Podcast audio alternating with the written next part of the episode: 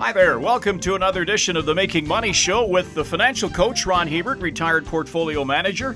I'm Gord Whitehead, retired broadcaster. Ron, we've covered a lot of territory here over the past few months. And let's take a look now at, at sort of a different aspect of investing. Would you say it's what, the last decade, decade and a half? that we've sort of seen the the upswing on what we call day traders, like people that are doing it themselves, if you will.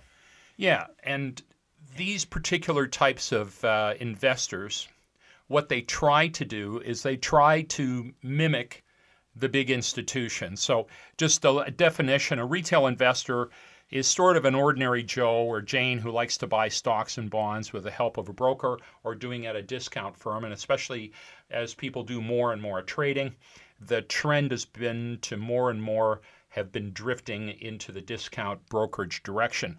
And institutional investors, just so we've got our definitions straight, are professionals who are like pension funds, mutual funds, hedge funds, high frequency trading shops, and even the trading desks of big investment firms. In other words, these guys are professionals. And typically, what's been happening, as you say, is more and more investors that are retail investors, small people, and that like to trade on their own accounts, are trying to mimic mimic what the big institutions are doing. They're trying to use the same strategies as the big institutions do well, isn't that kind of a mugs game? I mean, just for instance, the technology would be just mind boggling at those firms, isn't it? Well, the big firms, they tend to have, number one, they have enormous computer databases that give them far more information in a millisecond than, frankly, if I spent from this second to the day I died reading I wouldn't gather as much information as they can in a couple of seconds. So you can't compete. Also, they have computer algorithms and AI that they're looking for trends in the market and they can trade markets simultaneously one against the other. So they're they're buying in New York and they're selling in Japan. They they have the access with technology to just be way ahead of an individual investor. So from the technology side of it the average investor, unless you're a multi billionaire, you cannot accumulate the technology to compete against these guys. And they have teams of professionals. That's what they do. These people punch the clock every morning and they sit down and they do analysis, right? You know, with a typical research firm, or a firm that buys and sells stocks, you have financial an- an- analysts, you have economists, you have tax specialists, you have computer programs, and you have PhDs in mathematics. You have this whole deep bench full of these very qualified people. So to think that you can play the same game on the same level as they are, you just can't do that. And of course, they have other advantages that they bring to the table as well. You know, a tax advantage. If I'm a financial institution, and let's say I'm domiciled in Grand Cayman Island where there are no taxes. How do you and I compete against that when we're in the 40% tax bracket or higher? Very difficult for us to do so. Now, we have a few advantages. We can buy things in tax free savings accounts, we can buy things in RSPs, but still, they have advantages on the tax side that we just can't replicate. And of course, there's the transaction advantage you know, these guys are buying in millions, tens of millions, hundreds of millions, sometimes even billions of dollars at a time. And their cost per transaction is in the fractions of a cent. And even if you're a high volume retail trader, you're paying much, much more than that.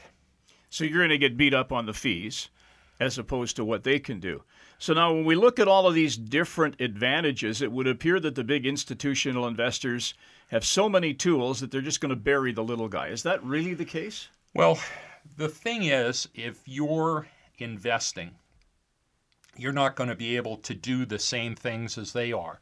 You know, for example, you can't phone up the CEO of IBM and say you're going to be down in an hour to discuss the stock because you hold maybe $100 million worth of it. So you can't play on the same level as they do. You know, it's like the biblical story of David and Goliath. And of course, Goliath came into the field and he, I think he was about eight or nine feet tall, and he had hundreds of pounds of armor on him. He had a sword that uh, it took both hands to lift and a huge spear. And of course, David was just a little guy. Some people say maybe half his height. So, how are you going to go and fight this guy head on? Are you going to put on armor and a, and a big sword and go in there? Well, the weight advantage and the strength advantage, he's going to crush you. So, David took something he knew very well as a shepherd. He took a sling and some rocks. And from what we understand, he was a pretty good marksman. Anyways, he went out there and uh, swung his sling and buried a rock right in Goliath's forehead, and that ended that. So, if you're playing in a league where typically the professionals are bigger and more powerful than you are, you need to make sure that you're bringing the tools to battle that you can effectively counteract what they're doing. And what this means, simply, is this means you've got to be doing things a little differently than you would be doing if you wanted to compete directly with them because you don't have the advantages. You've got to do things a little differently.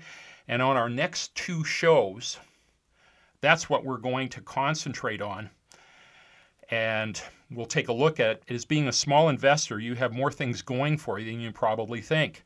Most small investors are going, well, with all these advantages that these big guys have, why should I even play the game? Maybe I should just go buy GICs or put my money in the bank and just leave it there. Well, you can beat or match the Goliaths of this world, but you have to use different strategies and if you have a different timeline and you're a buy and hold investor and you're looking at quality, you're bringing to the table something that most of these institutions definitely don't have, and it puts you at a big advantage. And we're going to be talking about these over the next two shows. So is that is part of that patience, really? To, oh, just to, yeah, yeah. Part of it is patience, and part of it is rather than swinging for the fence, just buying the good quality companies Fill your portfolio with plotters, companies that slowly put one web foot in front of the other, and they're able to compound your money over time.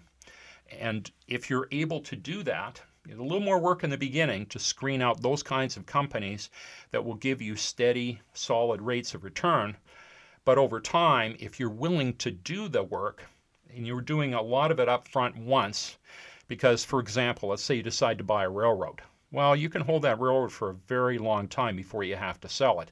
So you have to put some research into these things, but you're not having to do it, you know, five times a day or more like many of the the, the traders are doing. They have to they're turning things over so fast they need enormous amounts of research to keep up.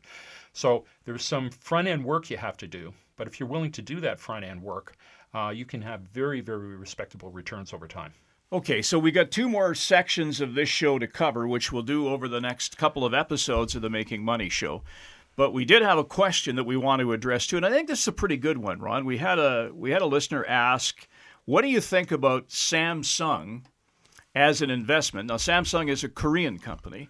What do you think of it as opposed to, say, Apple, which right now is doing most of its work in China, and we've got this trade war that's going on, not only with us in Canada, but also down in the States. And U.S. President Trump has said all kinds of tariffs and all these things in there. So, what do you think of that play as opposed to Apple? Well, I think that Samsung has a number of really big hills to climb. First of all, they just announced that their earnings were down over 50%. Ooh. And that's da- that's for a lot of reasons. Most people, when they think of Samsung, they think of cell phones and they think of televisions. Yeah. Because they're number one, I think, in both of those. If you look at their earnings, though, you get a little different story because 75% of their earnings come from making computer chips. Okay. And typically, they've had a number of issues which have hurt them and I don't know how long that is going to last. The first one is Korea has a tiff with Japan right now. because of Japan's occupation of Korea, the way they treated people, the way they put them in concentration camps. They're looking for financial retribution or restitution for these people, and Japan's not willing to give it to them. So Japan, tit for tat, is saying, well, there's some critical parts that you need for your your chips and for your phones and for your televisions, and we might just be holding back on some of that. And of course, you have President Trump and the trade war with China and saying to companies like Huawei, well, we don't want your products in our countries because you're using them to spy on us.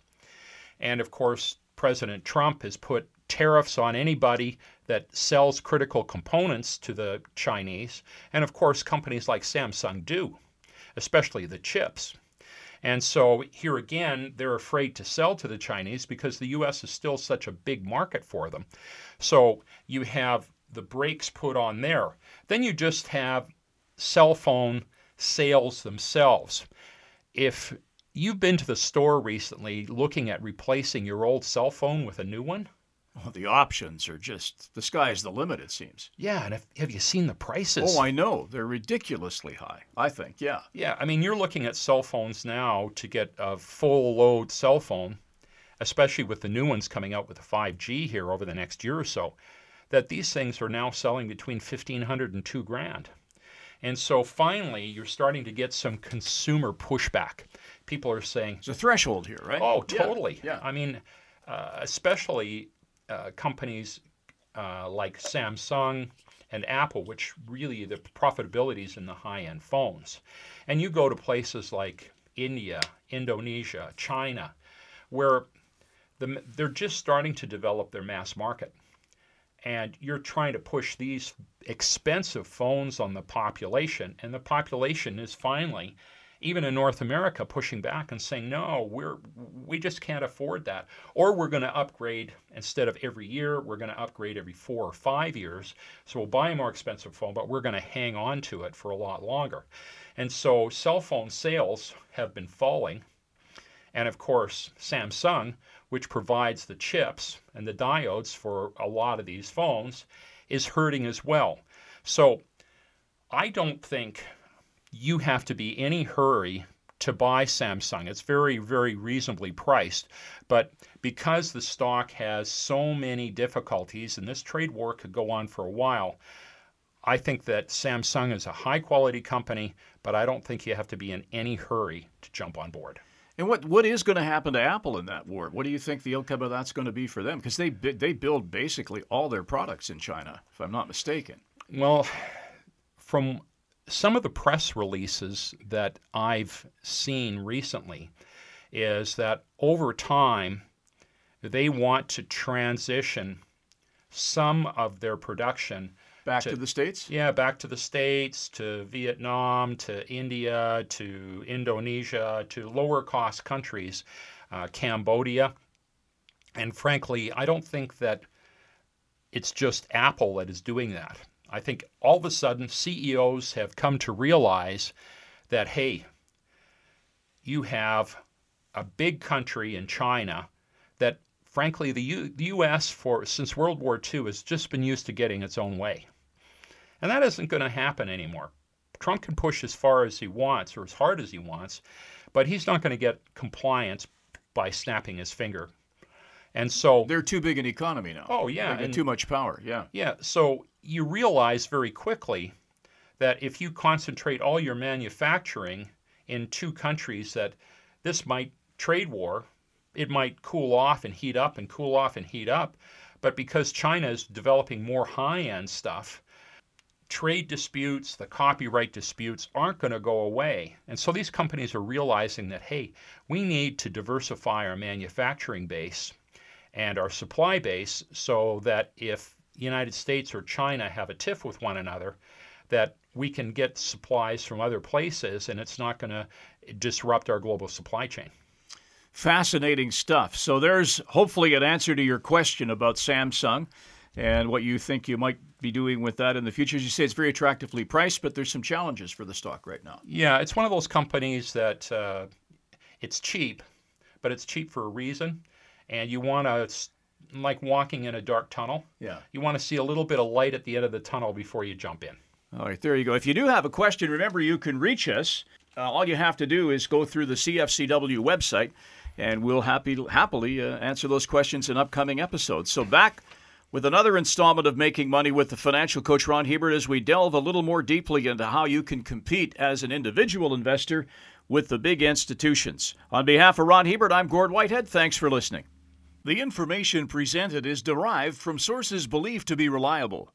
This material is presented for information purposes only and does not constitute investment advice. Before acting on any investment information, a person should seek advice from an investment professional. The presenters may or may not hold positions in the securities discussed on this show and will not be responsible for any losses sustained from acting on this information.